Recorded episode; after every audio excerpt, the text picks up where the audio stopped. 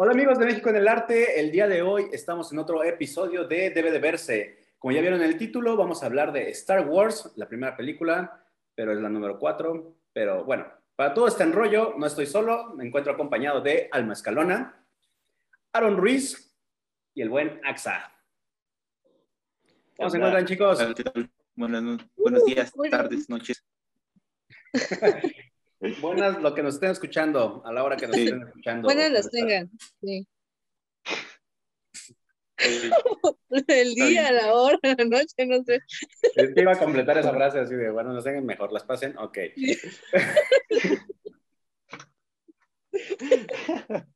Bueno, Yo solamente. Ahora entienden por qué Alma no estuvo en el episodio anterior. No podíamos hablar seriamente. Pues bueno, vamos a empezar a hablar de la película. Como ya saben, está dividido en dos partes, dos secciones esta- estos videos. Hablaremos la primera parte sin nada de spoilers y posteriormente hablaremos con todo de spoilers, criticando escenas y demás y hablando pros y contras. Este, empecemos con una sinopsis de la película, por favor.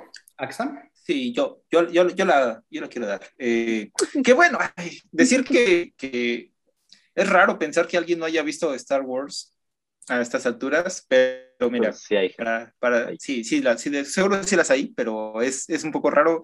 E incluso si no las han visto, saben de qué van, saben de qué Tiene tratan. muchas referencias. Y ahí está referenciada a más no poder en todos lados, sí. O sea, hay, hay- hay spoilers en todos lados, ¿no? Pero bueno, eh, mi sinopsis sería, es la historia del de el heredero de un samurái que tiene que ir a ver a un hechicero para que un vaquero lo lleve a luchar contra nazis en el espacio y en el camino rescatan a una princesa. Sí. Qué buen resumen. Ok, En el es un espacio, sí. resumen cero convencional, Sí, Pero es, es eso. que pero es eso. en breves palabras es eso, exactamente. Así como lo dijiste, un vaquero y esto sí. Sí, o sea, Estamos fuertes, ¿eh? sí, cuéntame una de vaqueros. Ah, contrario a lo que a lo que va a parecer probablemente, no soy hater de Star Wars, pero tampoco soy fan. Entonces, Que no soy un fan. Tenemos la contraparte, que Aaron es muy fan, quién sabe Ah, sí. por qué. ¿Pero no trajo su playera? ¿Por, por qué, ¿Por qué lo dices? ¿Por mi playera de Star Wars? Me delata. ¿Quién sabe? Aparte, porque tú propusiste la película, porque tú mandaste a todo tu, la guerra de clones a, a que ganara tu A que película. ganara. A que votaran y ganaran. Pero bueno, Y ya ganó. saben, pueden estar pendientes de las Ganó. competencias y demás. Del- Es algo así como Darth Vader ganó. Sí, el episodio 5, voten por el episodio 5. No es cierto, ¿eh? No es cierto. Ahorita mando a todos mis soldados, dice, no hay problema. No importa que no voten, ahorita mando a los demás soldados. De todos los clones. Pues una película que ya data del año del 77, ¿no? Mencionamos. Sí, 1977. Cumplió 44 años, como bien mencionaba Aarón hace rato, fuera de cámaras. Ay, y creo que ha trascendido bastante bien. Es una de las películas, yo creo que tiene más legado, y como menciona AXA, que aunque no la hayan visto, tiene muchas referencias. O sea, posiblemente las nuevas generaciones no hayan visto esta que fue la que dio el inicio, que es también una posición rara, que es como las historias de Marvel que ahora hace. Ahora la nueva película se posiciona en la línea del tiempo de esta. Esta es igual, fue la primera que originó todo, todo este discurso, este, este mundo, pero en la línea de películas de Star Wars es la número 4. Cuarto. Entonces, Sí. ahí empieza a confundir. Hay gente que es muy fanática, los, los principales fanáticos aman y adoran esta, esta primera trilogía. La segunda la aborrecen muchísimo y las otras ya están en sentidos encontrados, ¿no? Creo que hasta Tom Brown recuperó, recuperó a sus fans originales Star Wars. Pero sí, sí hay, hay muchas, o sea, Star Wars siempre va a dar de qué hablar. Sí. Es, Sí. es- es el- lo que, eh, retomando un poco algo que dijimos en la sesión anterior sobre esta división de los dos tipos de ciencia ficción, claramente Star Wars es el que abre ese panorama, o sea, es la película que trajo al mainstream, si quieres decirlo así, al, a lo popular, la ciencia ficción. Porque hasta ese momento probablemente eh, estaba vista, como decíamos, eh, con, con, cierto grado de nicho, como un, una cosa más intelectual hoy de, y de conceptos eh, y críticas y subtextos, y hay cosas muy densas. Pero Star Wars dice, no, al diablo, voy a hacer una película de vaqueros en el espacio. Este, y... Este, ah, que luchan contra nazis. Entonces, ¿cuál es el problema? Y, y, y, y por eso por eso impacto o, culturalmente es una cosa impresionante. Y eh, dentro de la industria fílmica ni se diga, o sea, es probablemente una de las franquicias más rentables de la historia. No por nada Disney la compró, ¿no? Creo. Fíjate, yo había escuchado varias referencias como en las que tú nos dices, ¿no? Varias sinopsis y que era una guerra de vaqueros y antes de que yo la viera, yo no entendía por qué, digo, pero ¿por qué están en el espacio? Pero realmente ya cuando lo ves y ya, ya empiezas a encajar varias de esas cosas. O sea, yo iba a decir que, creo, o sea, sin miedo, me atrevo a decir que es la franquicia más rentable y más longeva de la historia del cine. O sea, dudo que haya una franquicia que haya durado tantos años y siga generando tanto dinero y que haya trascendido tanto, ya cuántas generaciones van, o sea, desde, bueno, yo que soy el más el niño, desde mis abuelos vieron Star Wars. Quiero escuchar eso. Y no, o sea, es que es para dimensionar, porque, o sea, desde gente ya mayor hasta niños ahorita están criándose con Star Wars y dudo que algún día termine para como pinta el panorama.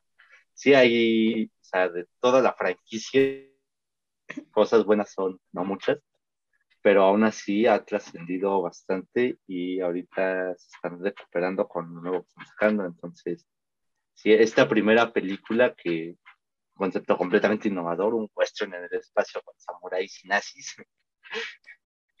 eh, una película a la que nadie le apostaba en su momento, como decía este Mario hace rato estábamos platicando, ni siquiera el propio director tenía tanta fe en la película y que fue un boom en la cultura popular y pues sí, que fue completamente rentable y que marcó un antes y un después, no solo en la ciencia ficción, en la historia del cine. Sí, de hecho, ¿con cuántas productoras pasó? ¿Como por unas 20? ¿O como cuántas Antes de que la antes de que se hiciera famosa. O sea, antes de que la trató de promocionar en varias productoras y no la aceptaban. Pero la verdad no tengo esa edad. Sí, sí, sí, nadie lo quería hacer. Sí, yo, yo leí un dato que exactamente, que es una película que no le tenían fe, ni el propio George Lucas, y que el único que le llamó o le interesó la historia era Steven Spielberg, que decía, sí, yo creo que sí va a tener éxito. Pero es, es curioso cómo presentan, no sé, yo sigo sorprendido porque la ves actualmente y no se te hace mala. O sea, no es la wow, pero vas con la finalidad de entretenimiento. O sea, si la vemos con esa mentalidad de entretenimiento, de pasar el rato, se hace hasta una buena película. O sea, si no lo sí, de, hecho, Digo, creo que esa forma de hacer las cosas simples, de no complicarse, de todos los efectos eran maquetas en general, nada más los láseres y los disparos eran como ya más procesadillos, pero creo que en general le da muy buena estética, o sea, hay miles de videos de detrás de cámaras y de cómo hacían los robots y cómo hacían este, que flotara la nave, que eran reflejos de espejos y demás ahí en el desierto y todo. O sea, realmente era mucho ingenio, que es lo que hemos platicado de las películas más antiguas que, de las que hemos hablado.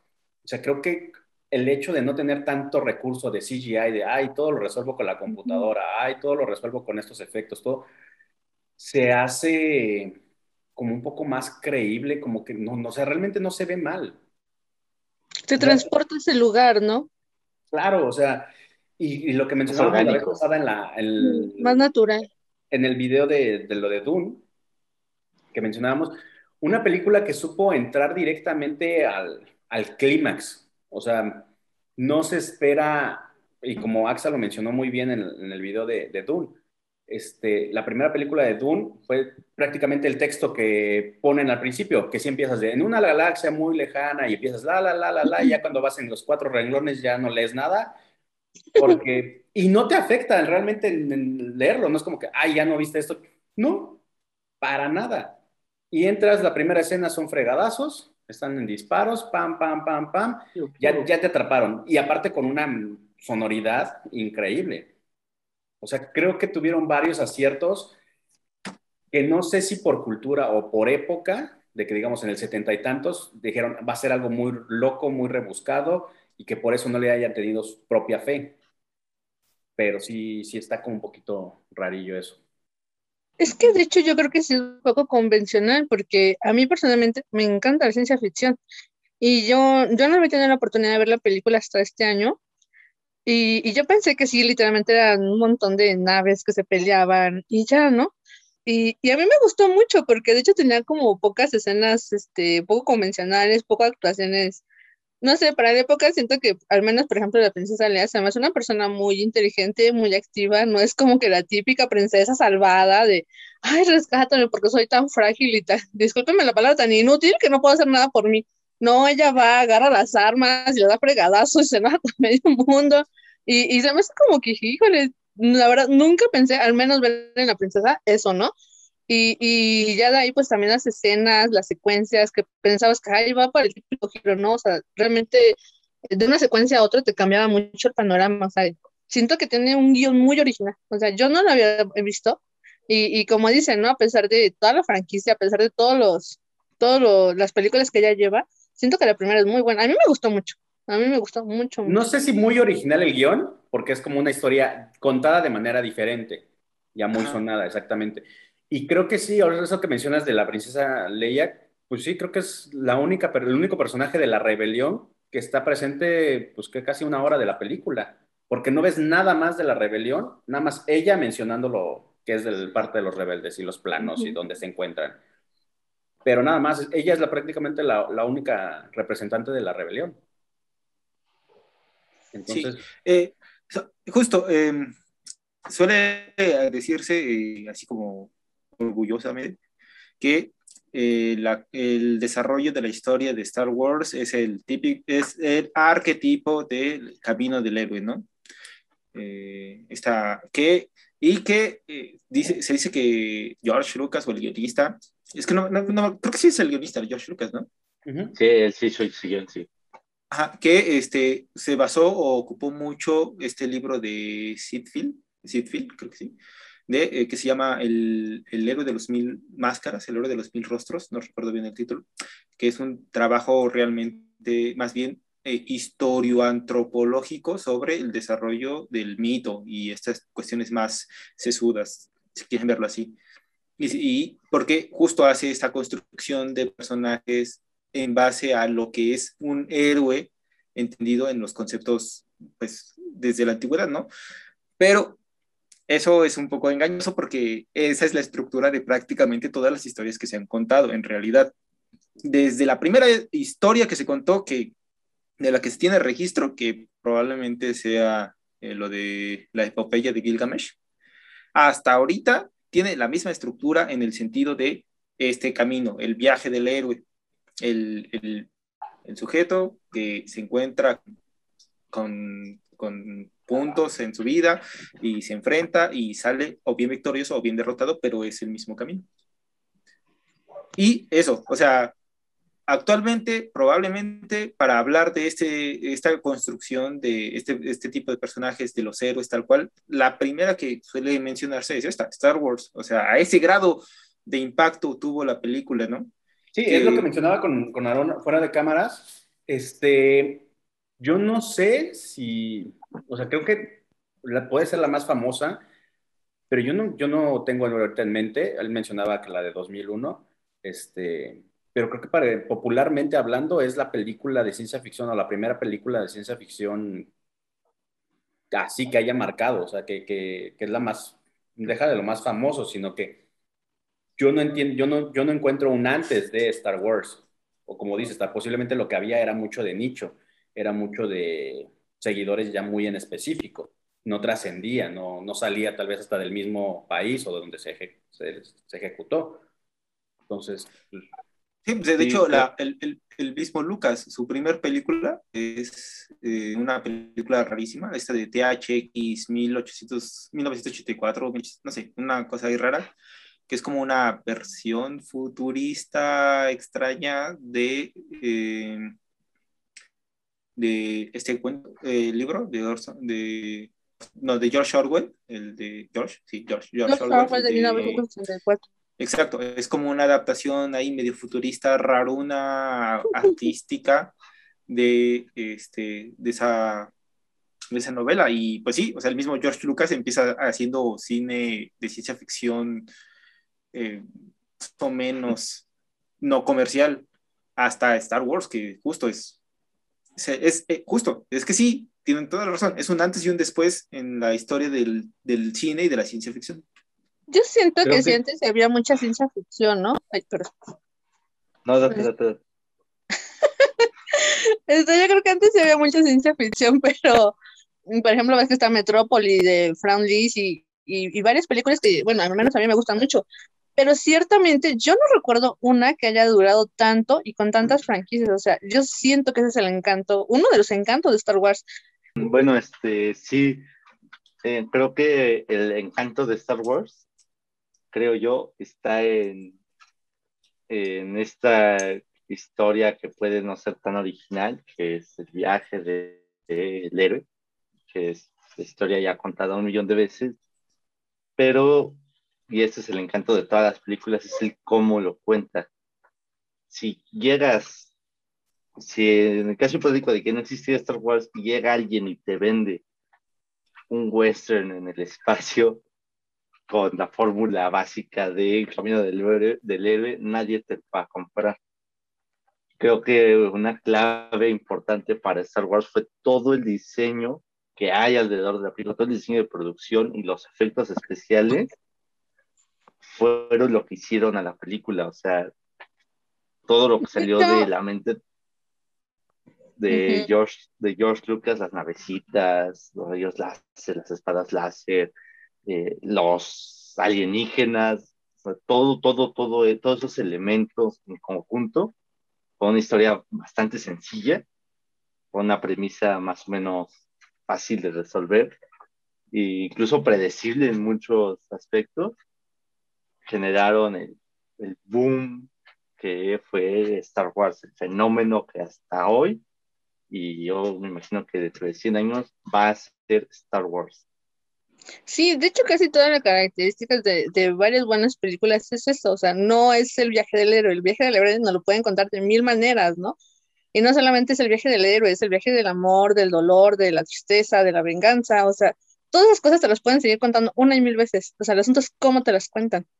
¿no? Y el, y el hecho además de, de, mezclar todos estos componentes originales tan, tan poco, incluso yo creo que más en ese entonces, que, que casi no había efectos especiales, la gente se pregunta, ¿cómo demonios se fueron al espacio a grabar eso, no?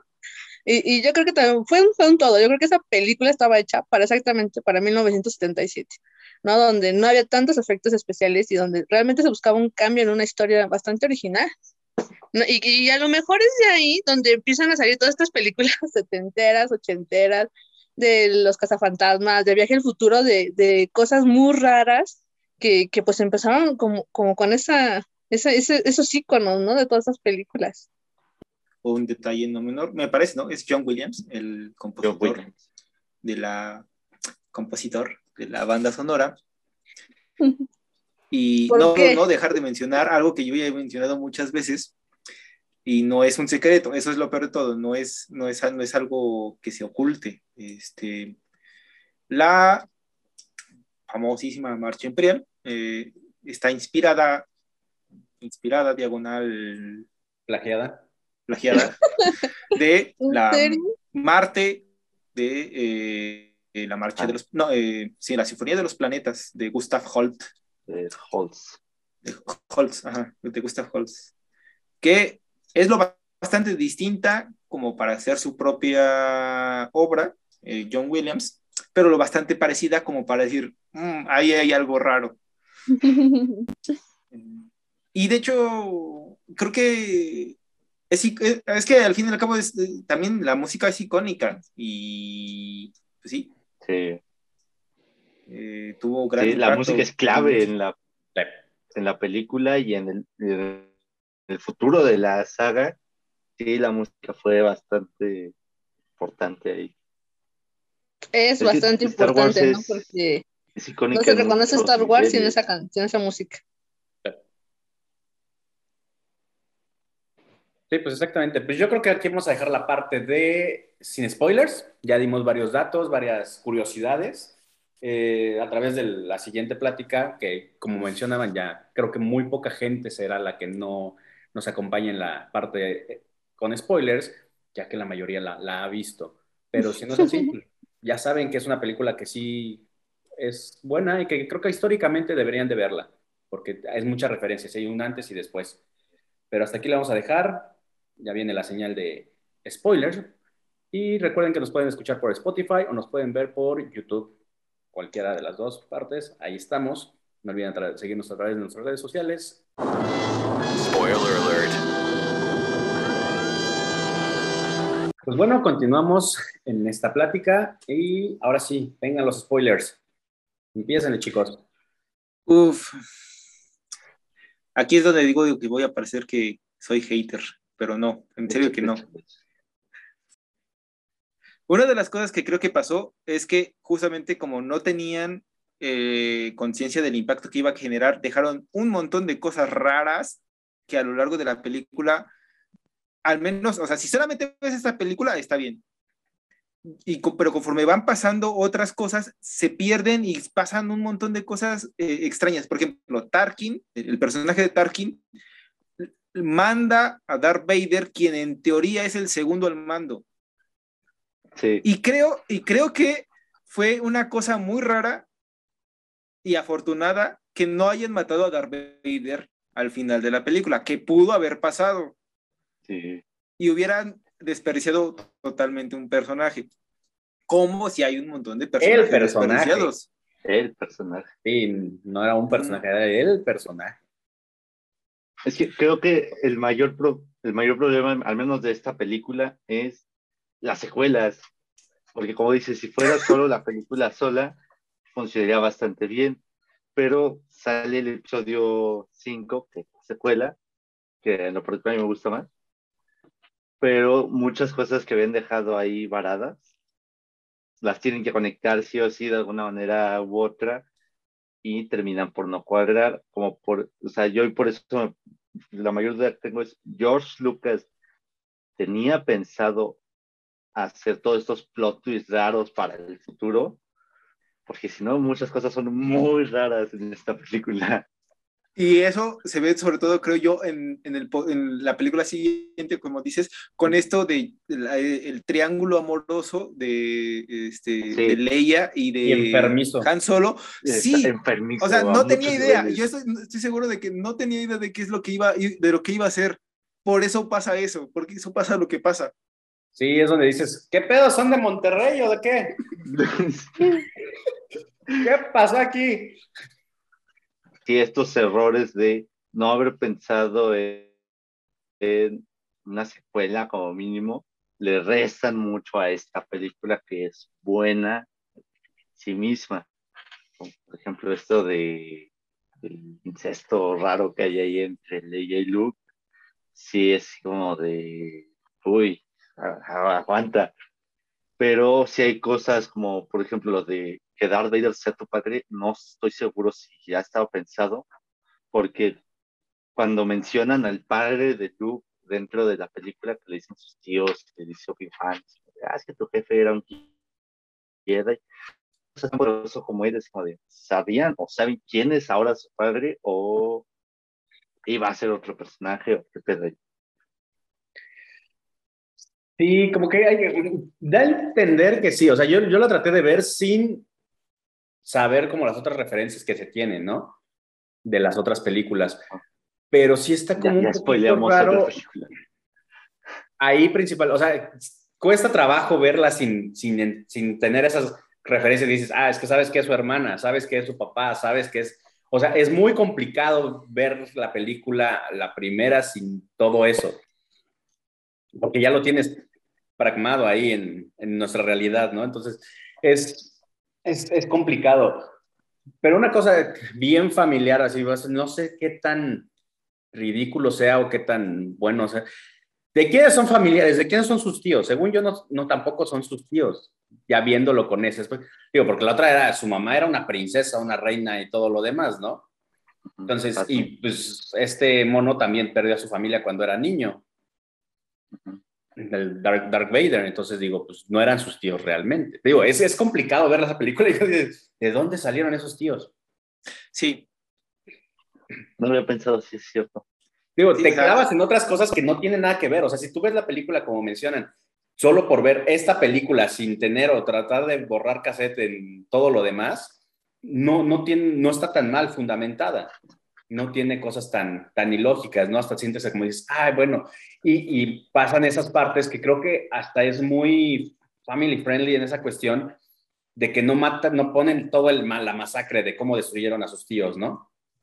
Eso, eso para mí creo que sí es un fallo dentro de la misma película, porque se mueren sus tíos, como de, no, mis tíos, bueno, ya vamos a una cruzada especial.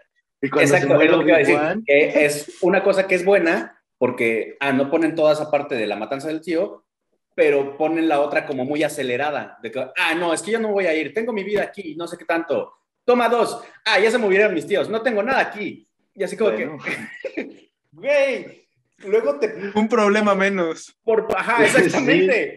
No te ponen ese sufrimiento así como que, ah, ni los quería. O sea, no se ve en ningún momento ese, esa pérdida. ¿Le dolió más la pérdida de Obi-Wan? Sí le falta, digamos. O sea, cuando, cuando Obi-Wan se muere es como de, no, Obi-Wan, ¿por qué? Es Ruko que acabo de conocer. Y, en teoría fue un tipo que conoció dos Exacto, exacto. Es que el viejo Ben, dices, güey, era una leyenda para empezar prácticamente. O sea, porque todo así de, Obi-Wan, no, es el viejo Ben, ese güey ya se murió. Y de repente, ah, voy a buscar a no sé quién, a un fantasma, porque todo el mundo dice que ya se murió, y el primer vato que llega a rescatarte, ah, soy yo. Y así como que, ah, qué fácil. Qué bueno, se entiende por esa simpleza y todo lo demás, que es, fue fácil de resolverlo, no, se complicaron en esa broma. No se complica, sí. y, y, por ejemplo, hay, hay cosas muy raras, como por ejemplo cuando ya están en la base de los rebeldes y de repente ahí Luke se encuentra un amigo y dice, ah, hola, tú, ¿cómo estás? Ah, bien. Sí. ¿De dónde salió eso? Como que, ay, es que yo estaba preparándome para la academia, pero dices, ¿academia de qué? Nunca, sí lo ves que es bueno con los robots y la chatarra y cosas así, pero nunca te mencionan esa parte de que, ay, es que yo quiero este, enfrentar a los... O sea, es como un niño de decir, ay, sí, los soldados, pero nunca se le ve ese anhelo de, de, de, real, de él pertenecer. No, eso, eso solamente se menciona eh, cuando está eh, desayunando con, ahí con sus tíos, que le dice, ah, eh, quiero unirme este año a la academia. Suponemos que a la academia del imperio, ¿no? A la academia del imperio, sí. Pero es lo único que se dice. Y, y, es algo, regresa un poco a lo de, lo, la relación de los tíos, porque de repente parece que Obi-Wan sí conocía a los tíos, sí sabía cómo estaban. Y pon tú que sea cierto, es difícil, digo, es difícil este, no hacer relación en cuanto a las películas anteriores, pero, pero si ves solamente esta película, o sea, los tíos no saben si está vivo, pero resulta que eran amigos. E, este, es una cosa ahí un poco extraña. Eh, sí, o sea, son, creo, agujeros eh, ahí rarunos dentro de la trama, pero que eh, eh, no hacen tanta mella en el sentido porque tampoco se toma demasiado en serio, o sea... No es el principal objetivo, claro. Sí, no. Y, y, sí, o sea, pasan, pasan, cosas muy raras. Aquí algo que me sorprendió a mí mucho, el peso que tienen los drones o los monitos estos. O sea, yo me acordaba que de niño veía mucho eso. yo recuerdo que la primera vez que la vi tenía seis, una cosa así, de la que pasaba en el Canal 5 y te encariñabas mucho con Arturito, que en México era Arturito. Arturito. Arturito. Y, la, ahora que la volví a ver, pasa lo mismo. O sea, es sorprendente que la atención, más que los personajes, más que Han Solo, más que Chewbacca, más, te la jala ese mendigo robot. O sea, al Arturito te enterneces y nada más ¿qué hace? Y el otro que es su traductor. Cuando, Ah, sí, cuando le disparan. El otro que es su traductor que le dice, cuida tu vocabulario. Y así como que, ¿eh? Se supone que un dato curioso es que el personaje de R2D2 era un personaje muy mal hablado. Mi mamá me contó el dato curioso. Entonces, por eso decidieron que no hablar y que solo Y por eso cada rato le dice, le contesta a C3PO y es como de, oye, cuida tu vocabulario. Ajá.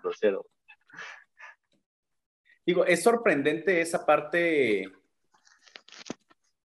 ¿Cómo, cómo hacen esa amistad, esa. Eh, ¿Cómo podría decir? Sí, es, un, es una relación muy, muy. E, es extraño, es la relación más natural. Claro. Es la de los robots. Entre dos reyes. Ah, exactamente, o sea, es lo que te voy a decir.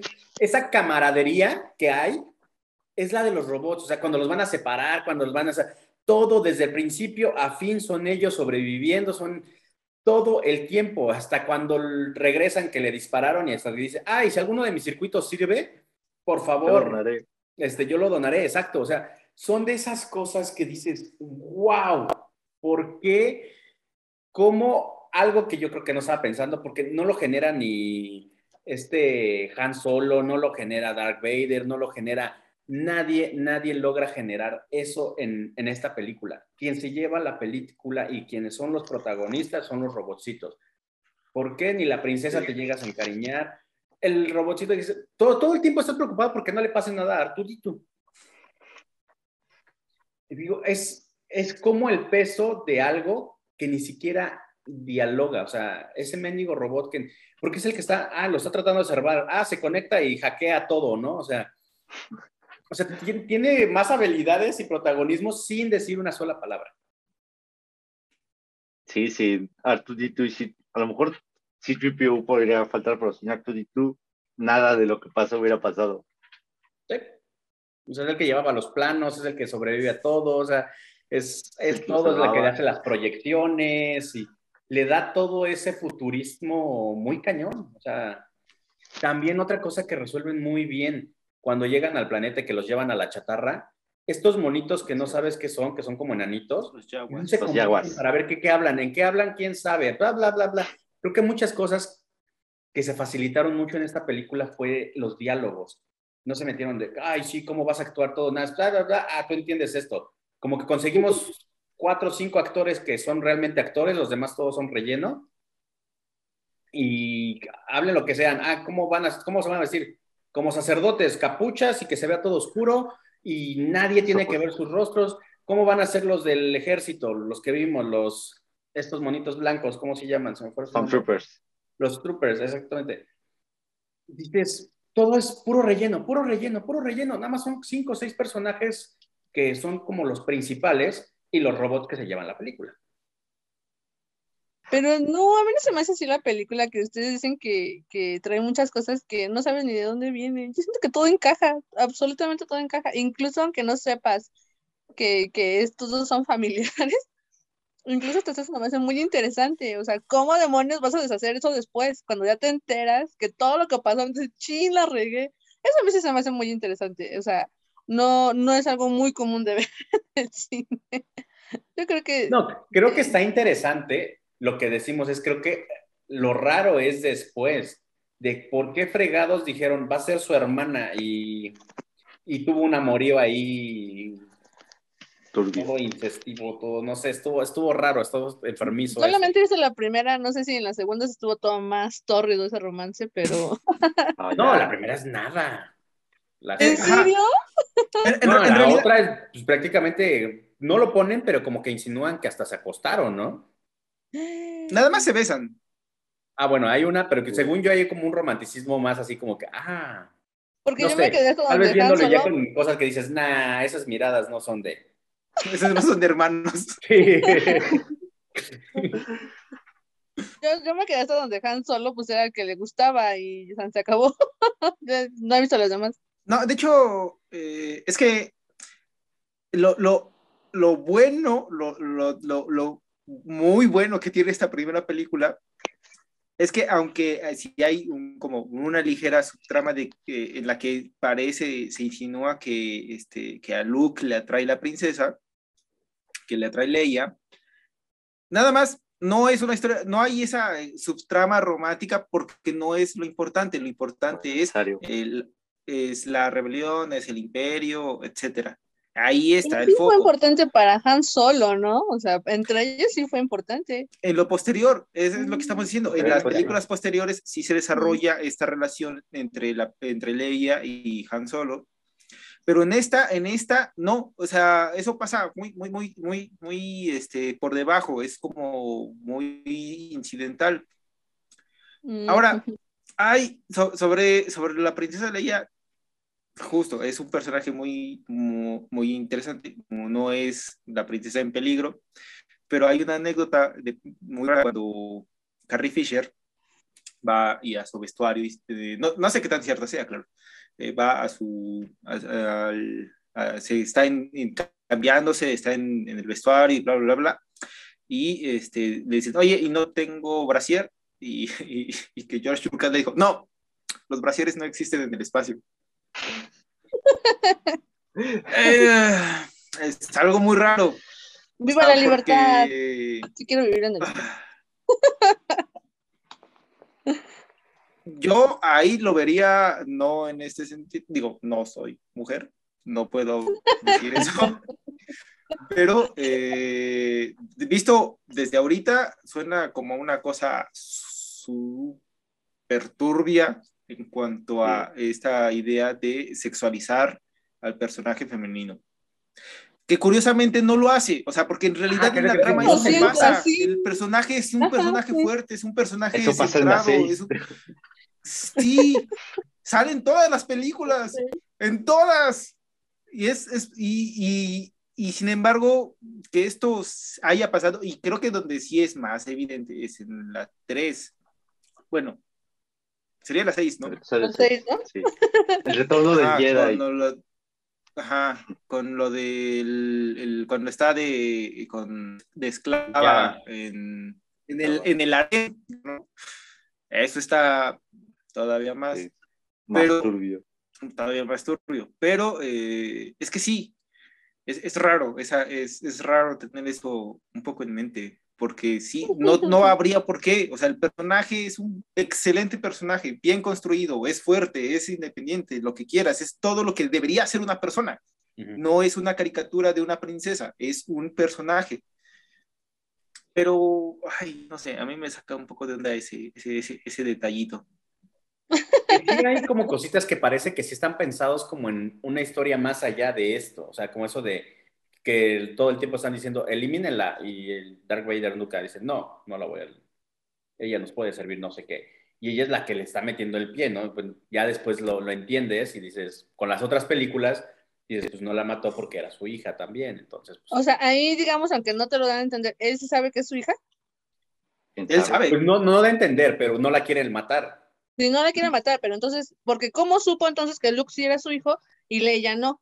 Sí, o sea, o no, él supo que tenía gemelos. No, no, no, no, no. Creo, creo que no sabe, porque la idea, no, no, no, no me acuerdo hasta eh, en, la 2 en qué parte dice, ah, es que me di cuenta y no sé qué tanto, algo de la fuerza, y que yo creí, creí que, que lo sabía. El emperador le dice, le dice, eh, es tu morro. Y ya. Ajá. ok. palabras más, palabras menos. con ese dialecto. Ah, esa es otra cosa. Aquí no sale el emperador. No, sé, es que son cosas como, como muy raras. Porque digo, ahí tú ya te empiezas a construir la historia. O sea, ya empiezas a decir, no, yo creo que sí sabe porque pues, las, los a haber estaqueado, no es como que, o sea, pero ya con referencias a sus otras películas. El güey estaba bien clavado con esa morra, o sea, estaba bien, bien clavado así de que dices, el amor de mi vida y eso, el otro. No creo que no sepa nada más después de, de ella, ¿no? O sea, o sea, que no existían redes sociales. No. en el futuro. si no habían brasiles, menos redes sociales. redes sociales. no hay halcones, aunque no hay animales terrestres. De hecho. Sí. Que de hecho, esa, también es otra anécdota que. Qué bueno, pusieron halcón milenario y no A ver, ¿cómo? En una conferencia de prensa le dijeron eso a, George Lucas y, lo, y solamente dijo, siguiente pregunta. Bien pensado. Es que creo que es parte del encanto de Star Wars, es, no se complica en dar explicaciones. Además, al menos en esta, pues en esta primera película, porque ya en las demás ya te sobreexplican a veces mucho las cosas. por eso nos cagan las precuelas, porque explican de más y se meten en cosas que realmente no importan para la historia. Y en esta sí es como de, ¿por qué se llama el halcón millonario? Pues porque sí, ya no hay más explicación. Fácil y sencillo. es el más rápido, sí. Sí, porque aparte es, es chistoso de que todo el mundo lo ve como, ah, es una chatarra, pero no parece una chatarra. Y aparte, pues le da batalla a todos y todas las naves, digamos, o sea, todas las naves se ven en general bien. O sea, digamos, todos serían una chatarra o todos serían unas supernaves. Entonces, como que no hay una lógica ahí de, ah, nos vamos a subir en esa cosa. Dice, pues no se ve ni siquiera algo cayéndose o algo de, ponle un tornillito, ponle unos lazos, algo, ¿no? No se nota, nada más por puro diálogo. En el Mandaloriano sí se ve eso de una vez más. Sí, práctica para Oye, yo no podía creer que saliera el, el Mandalorian cuando dije, no puede ser eso, supongo que apenas sacaron una serie de este tipo y está en la primera de Star Wars. A mí se me hizo increíble. Ese yo lo he visto. Dije, ah, es el, el, de la nueva serie. Que no lo he visto tampoco, pero. No, pero, es que ese es otro. Eh, ¿No es el mismo de la primera? el Mandaloriano es otro Mandaloriano. Es que es. Sí. El los Mandalorianos se supone que es una raza, ¿no? Una raza. Más, una religión más que una raza. No, es el mismo, pero sí es de la misma raza entonces. Ajá, sí, usan sus casquitos así. Y ese Mandaloriano es Boba Fett, ajá, los clones se basaron en el diseño de los mandalorianos, porque el primer clon fue un mandaloriano y después fueron esto es un desmadre. Ok, pero estás hablando de la primera nada más. Interesante. o sea, hay nueve películas, como 20 mil horas de series que explican todo eso a detalle. Y de ver series, caricaturas y todo, que ya se me hace absurdo. Ni, no, mira, no, no soy muy fan de Star Wars, de la, de la saga, pero el mundo que está construido es muy interesante. Por ejemplo, la película que a mi momento, hasta el momento más me ha gustado es la de Rogue One, porque ahí, mira, eh, eh, eh, no me acuerdo quién lo decía, pero era esta idea de, en estas películas ves todo desde los personajes principales, este, los, los que están y los que tienen poderes y los que hacen cosas y los que tienen las supernaves. Y al menos en Road One le bajan un poco el tono y ves desde la gente de a pie el, el, poder que es en el imperio, ¿no? O sea, ves los AT, cuando aparecen los AT-AT siempre van en naves y están pilotando, pero luego cuando ves a los, los ven, cambia la perspectiva, ya es otra cosa. Se entiende el, el nivel de ¿cómo decirlo?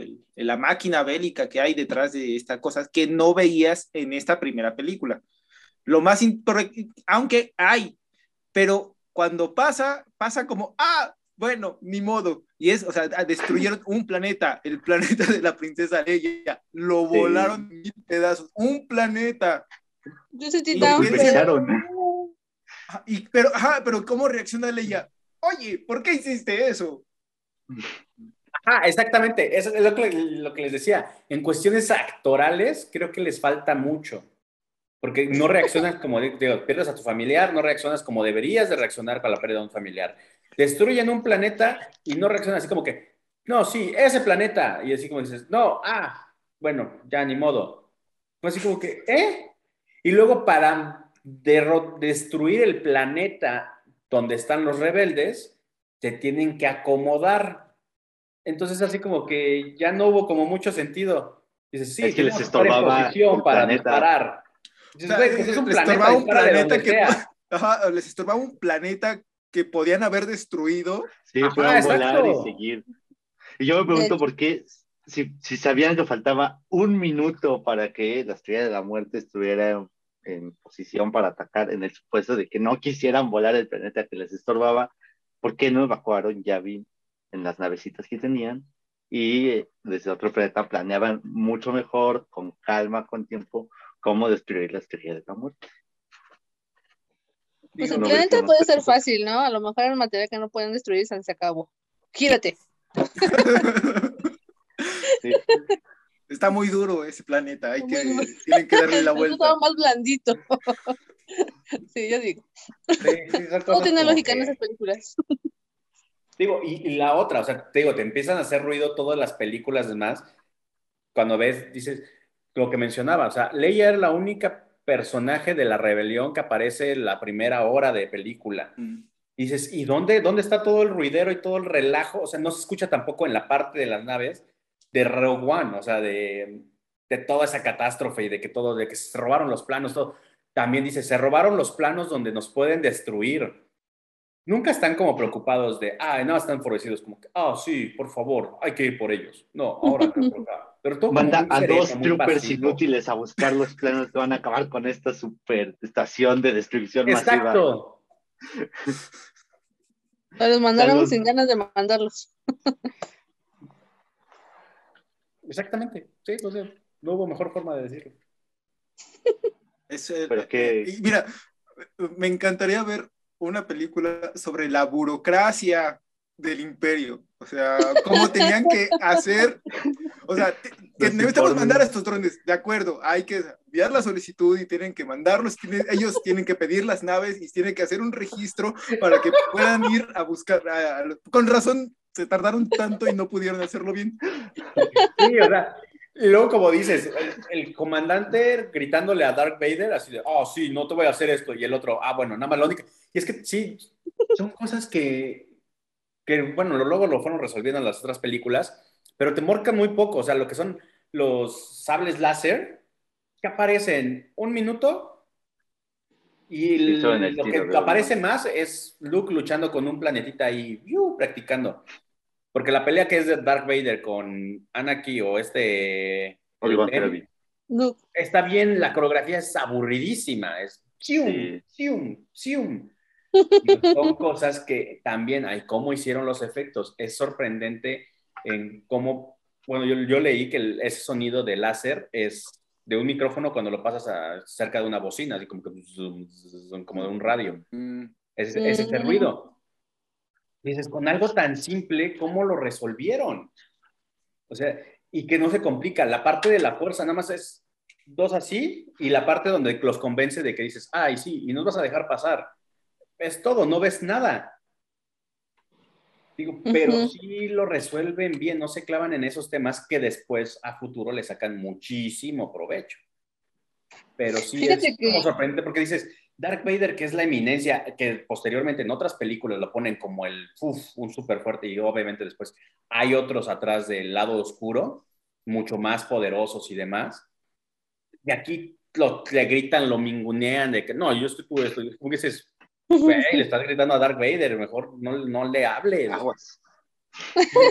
hay otra, no sé, yo pensé que era esta película donde hay una escena donde entra igual como que los disparos y todo, y nada más le hace así Darth Vader y saca como a 20 monos volando. En Rogue One. No sé, Rogue ah, One.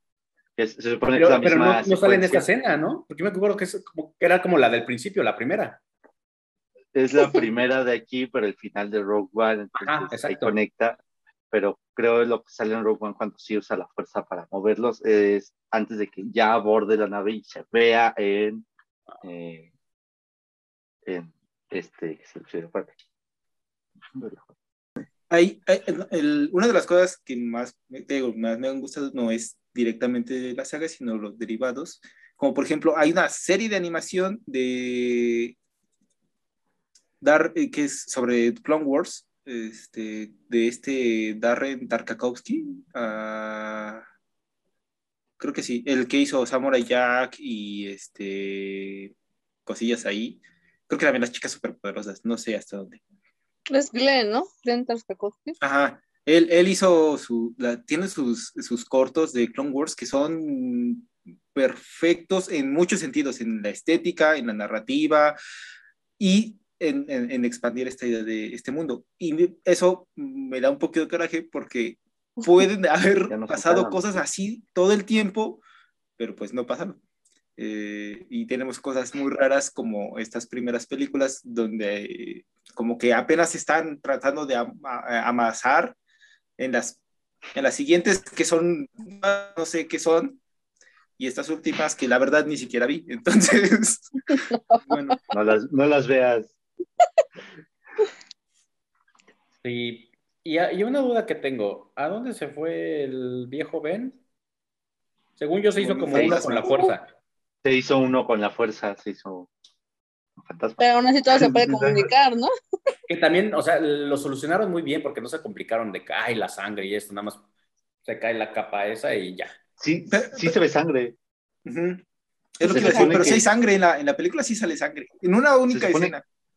Dentro del universo de Star Wars, los sables láser cauterizan las heridas y por eso no hay sangre en todas las demás películas. Pero aquí en la escena cuando está en la cantina en Mos Eisley, cuando llega el vato que está molestando Luke, saca... Ah, bueno, que tira la mano. Y le corta la mano y sale sangre. bueno, en esa, pero cuando matan a Ben, no, ¿sí? No. No, porque Ben no muere como tal, no lo parten en dos, se hace uno con la fuerza y ya. O sea, le pasa como el raro. en Kung Fu Panda. Más o menos.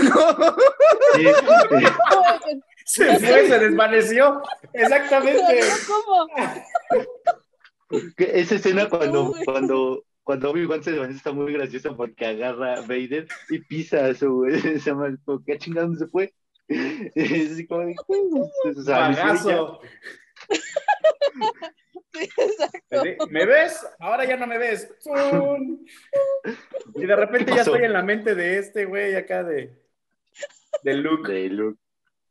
Así de, sí, tú hazle caso a la fuerza. Siente tu corazón, hazle caso a la fuerza.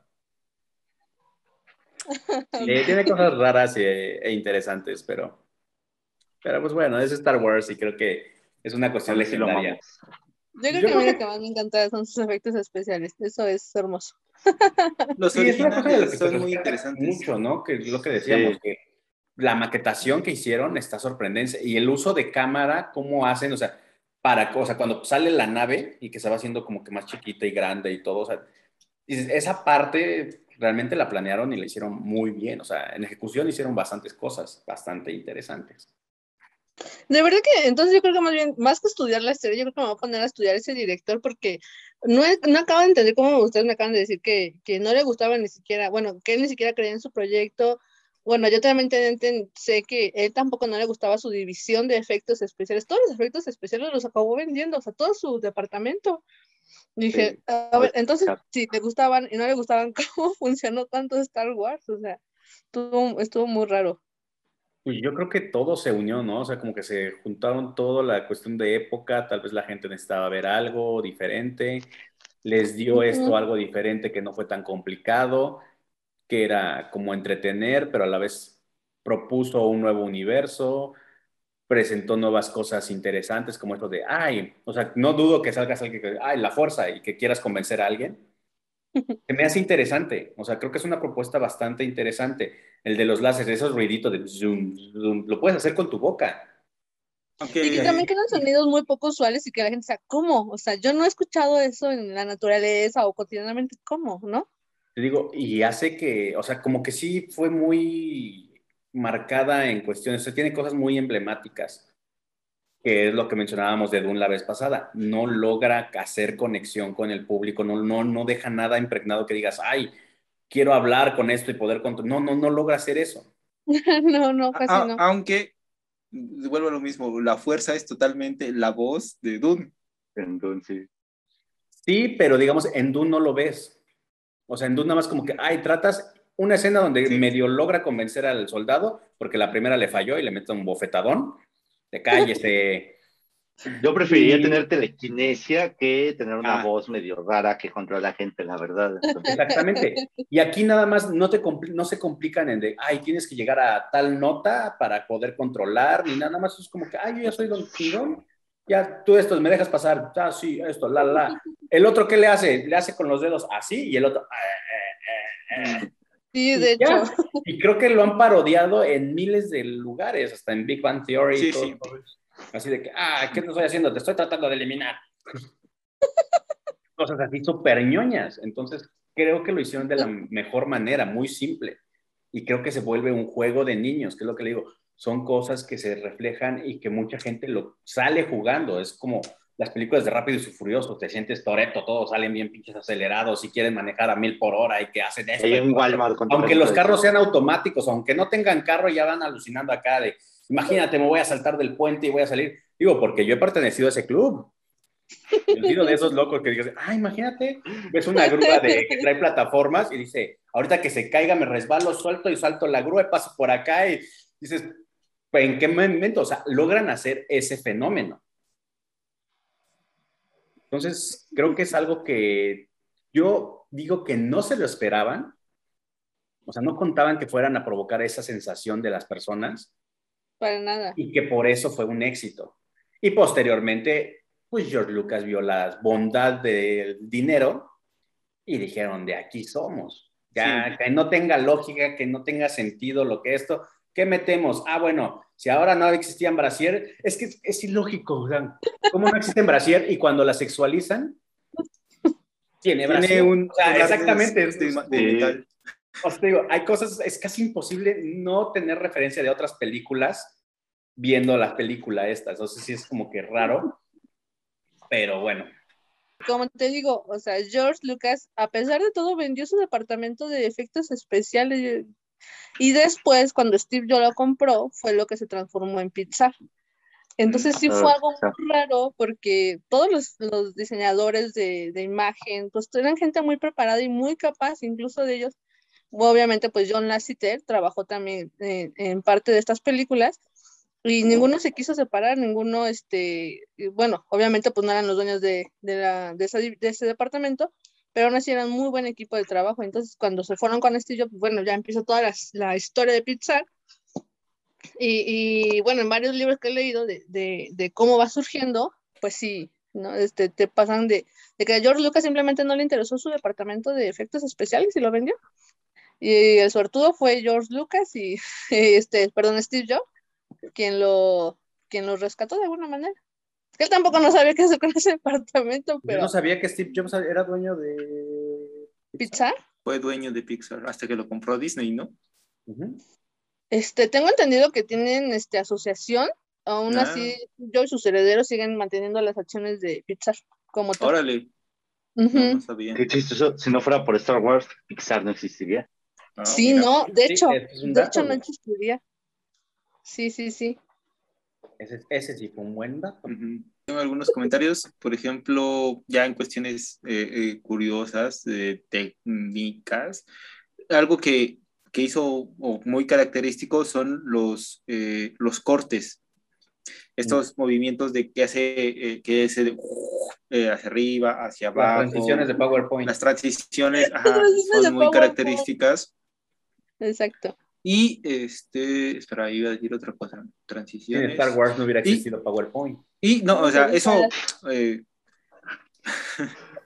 lo dije un poco medio de broma, pero sí, o sea, hay muchas referencias a cines clásicos, este, eh, de ciertas cosas. Eh, el atuendo de Luke es totalmente una especie de kimono, si quieres decirlo así, en cuanto a su diseño, parecido a lo que podría haber aparecido en una película de Kurosawa este, este, tan solo la idea esta de, el, solitario, el, mercenario, como podría considerarse a Han Solo, también aparece, es, una figura muy recurrente en muchos otros cines y es totalmente un vaquero, o sea, en serio, es, eh, digo, Han Solo es un vaquero en el espacio y no sé, o sea, eh, hay, ciertos elementos que, de hecho, creo que hasta el mismo George Lucas lo ha comentado que sí, o sea, realmente sus inspiraciones fueron el cine de samuráis japonesas y este, el western, tal cual.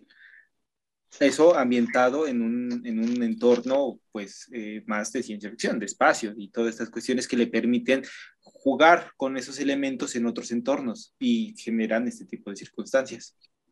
Bueno, este tipo de películas que son bastante eh, pues sí, o sea, porque es, es, es común, es, es común en el sentido de que son cosas que ya hemos visto antes, pero en un contexto totalmente distinto que hace este juego, es lo que estábamos diciendo desde el principio, es cómo se cuentan las cosas, porque las cosas ya están contadas, es la manera en la que se van narrando, lo que le da calidad a las obras. Estaría interesante platicar con alguien que haya visto la película por primera vez en el cine, en esa época. Porque digamos, ahorita, hoy en día tenemos mucha globalización y tenemos mucha referencia de que hay los kimonos, hay que esto. No sé si en ese entonces tendríamos esa bagaje cultural de decir, ay, es que sí, esto se parece. O por primera vez tú tienes esas semblanzas, posiblemente como dices, de los vaqueros, pues dices, sí, eso sí es lo que ellos, porque ellos lo que consumían, o es lo que se consume de este lado. Igual, de esta manera, cuando llegó a, Occidente, a Oriente, ellos tal vez no lo vieron de esa manera, de que, ay, sí, los vaqueros, pues, puede ser totalmente diferente. Estaría, estaría interesante que alguien este, si alguien sabe que conoce a alguien que la vio en el cine en el momento que la estaban presentando, estaría muy bien que dijera sus comentarios. Ah, es, raro que, Bueno, yo no conozco a nadie que lo haya visto en cines. No conocemos a nadie de 1977, ¿qué pasó ahí? Porque sí, pero... a México yo creo que no llegó a cines, ¿o sí? ¿Quién sabe? ¿Quién sabe? en, aquí se estrenó en diciembre del 77, pero salió en mayo, me parece. no puede ser. Porque yo nada más me acuerdo de Canal 5. Sí, creo que el 90% de la población actual la vive en... Porque también esa es, otra cosa, eh, ya es una cuestión más social, ¿no? Eh, probablemente aquí en México, no, en ese momento de la historia no todos iban al cine. Y quienes iban al cine, eh, quién sabe si iban a ver Star Wars que, bueno, en su inicio probablemente ni siquiera fue el fenómeno que es ahora. Seguramente no. Y sabes qué? ¿Sabes que también influenció mucho que en los 70 se dio el, el, el, boom del cine de ficheras, que es una de las peores épocas del cine mexicano, pero que desafortunadamente consumía mucho, o sea, se consumía mucho. Entonces, la gente, aparte un poco por el nacionalismo que todavía había en ese entonces, que estaba muy bien, eso sí estaba muy bien, este, siento que se iban a ver más cine de ficheras porque aparte ven más desnudos o lo que tú quieras, a ver ciencia ficción, o sea, yo siento que sí, sí va a ser una rareza encontrar a alguien que haya ido a ver Star Wars y sería muy, muy bueno encontrar platicar con alguien así. contrastes, ¿no? Sí, George Lucas creando todo un universo fantasioso y todo lo demás, uno de los más grandes en... Revolucionando el... Y nosotros aquí con Carmen Salinas. Véngale. Ah, que el cine de ficheras Maribel Guardia. pero bueno. O Tongolele. Ah, no, es más antes, ¿verdad? Sí, es antes. Que el cine de ficheras también tiene sus cosas, sus joyas por ahí ocultas, ¿no? Estaría interesante. Estaría bueno. Si alguien ha llegado a esta parte, comente si le gustaría que habláramos de alguna película de ficheras. Creo que yo en la vida he visto alguna parte. Entiendo referencias o he visto, digamos, escenas, porque esas las pasaban en el canal 9, que era el canal corrientito. Tanto, de repente pasaban películas de Buñuel, de este. De... Pero eso es ya en la madrugada, donde nadie dormía. Mm, de hecho, más bien donde nadie estaba despierto, ¿no? Sí, exacto. Ya luego pasó a Canal 11 y luego ya evolucionó a Canal 28 y luego pasó a Canal 22, que ya se volvió de cultura, ¿no? Pero, pero sí, el Canal 9 a las 6 de la tarde veías a puro Encueratriz y La Risa en Vacaciones y no sé qué tanto. Exacto, todos La Risa en, en, el 4, que también era, creo que antes del 9 fue el 4, una cosa así, rarísima. Sí, Está, está, está raro nuestro cine nacional. Después de pasar del cine de oro, de películas emblemáticas de Pedro Infante y demás, pasamos a eso de ficheras y a los... Y aparte no solamente de Pedro Infante, también estaba todo un icono de nuestros propios héroes, ¿no? Desde nuestros propios personajes y nuestros propios conmovisiones, desde el santo, desde que se peleaba con las momias, o sea, desde ahí era todo un bagaje propio del mexicano que yo siento que mucho de eso se inspiró. Por ejemplo, si hay que ver una película de esas de Santos, porque fíjate que mis papás no habían visto Star Wars. O sea, a pesar de que son del, ¿qué? del 63, ellos nunca fueron, nunca fueron como consumidores de ese tipo de cine. Entonces ellos sí, sí me decían, es que mira, es que eso es del Santos, esos son los robots del Santos, son los aparatos del Santo, ¿por qué está eso? Es que todos se inspiraron en, el cine mexicano y puede ser, porque los gringos consumían mucho cine mexicano.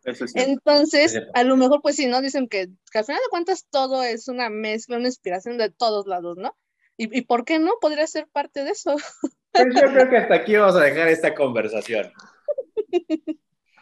Este, vámonos, por favor, a las calificaciones. Empieza Aarón. Uy, creo que es más que obvio que soy fan de Star Wars. Sin embargo, que sea fan no es sinónimo de que me parezcan buenas todas las películas. Sé identificar cuáles son malas y cuáles son peores, pero creo que esta, la primera de toda la saga, el episodio 4, tiene un lugar bien especial entre las demás, porque a pesar de que no es la mejor, tiene todos esos elementos que ya repasamos y pues cambió la historia no solo del cine, sino yo creo de la humanidad, o sea, impactó culturalmente todo el mundo. Y es difícil calificarla, pero yo creo que sí le voy a poner un un 8.5. Sí, un 8.85, porque sí no es la mejor película de la historia, está muy lejos de serlo. Sí tiene sus, sus aquellos que la hacen subir de nivel, así como tiene sus detalles que la hacen bajar de nivel bastante drásticamente. Y pues como soy un fanboy de Star Wars, pues sí le voy a dar un 8.5. No yo, yo le daría... Es que, bueno, como dijeron, es un poco complicado dar una calificación y afortunadamente yo no soy fan. Entonces, pero, pero, o sea, es buena, o sea, entretiene, eh, independientemente de los fallos que tiene, evidentes fallos, eh, y es difícil ignorar las repercusiones eh, que tuvo, que tiene aún a largo plazo, pero creo que yo le daría un 7, 7-5 tal vez. Este, es buena, independiente, ya les dije, no soy, no soy un odiador de Star Wars, pero tampoco soy fan. Y en ese punto que quiero creer que soy imparcial, quiero creer que soy imparcial, le daría un 7, 7, 7, 5. Por favor. Este, yo le daría mm, Híjoles, a mí sí me gustó más de lo que esperaba. Yo creo que a reserva de cómo están las demás películas que yo no las he visto, uh, creo que yo le daría un 8.5. Me gustó mucho la trama, me gustó mucho el desarrollo. Yo espero que las demás películas estén mejor. Y, bueno, ya dijeron, ¿no? Con esta mejor, otras peor, pero al menos esta sí me gustó bastante. Eh, mm, y pues sí, yo creo que sus elementos a mí, a mí personalmente que me encanta la ciencia ficción, se me hacen muy, muy padres, muy, muy creativos. Entonces sí, yo creo que me quedo con un 8.5, sí, definitivamente. Muy bien, pues yo en lo personal creo que le voy a dar 8 igual por esa cuestión.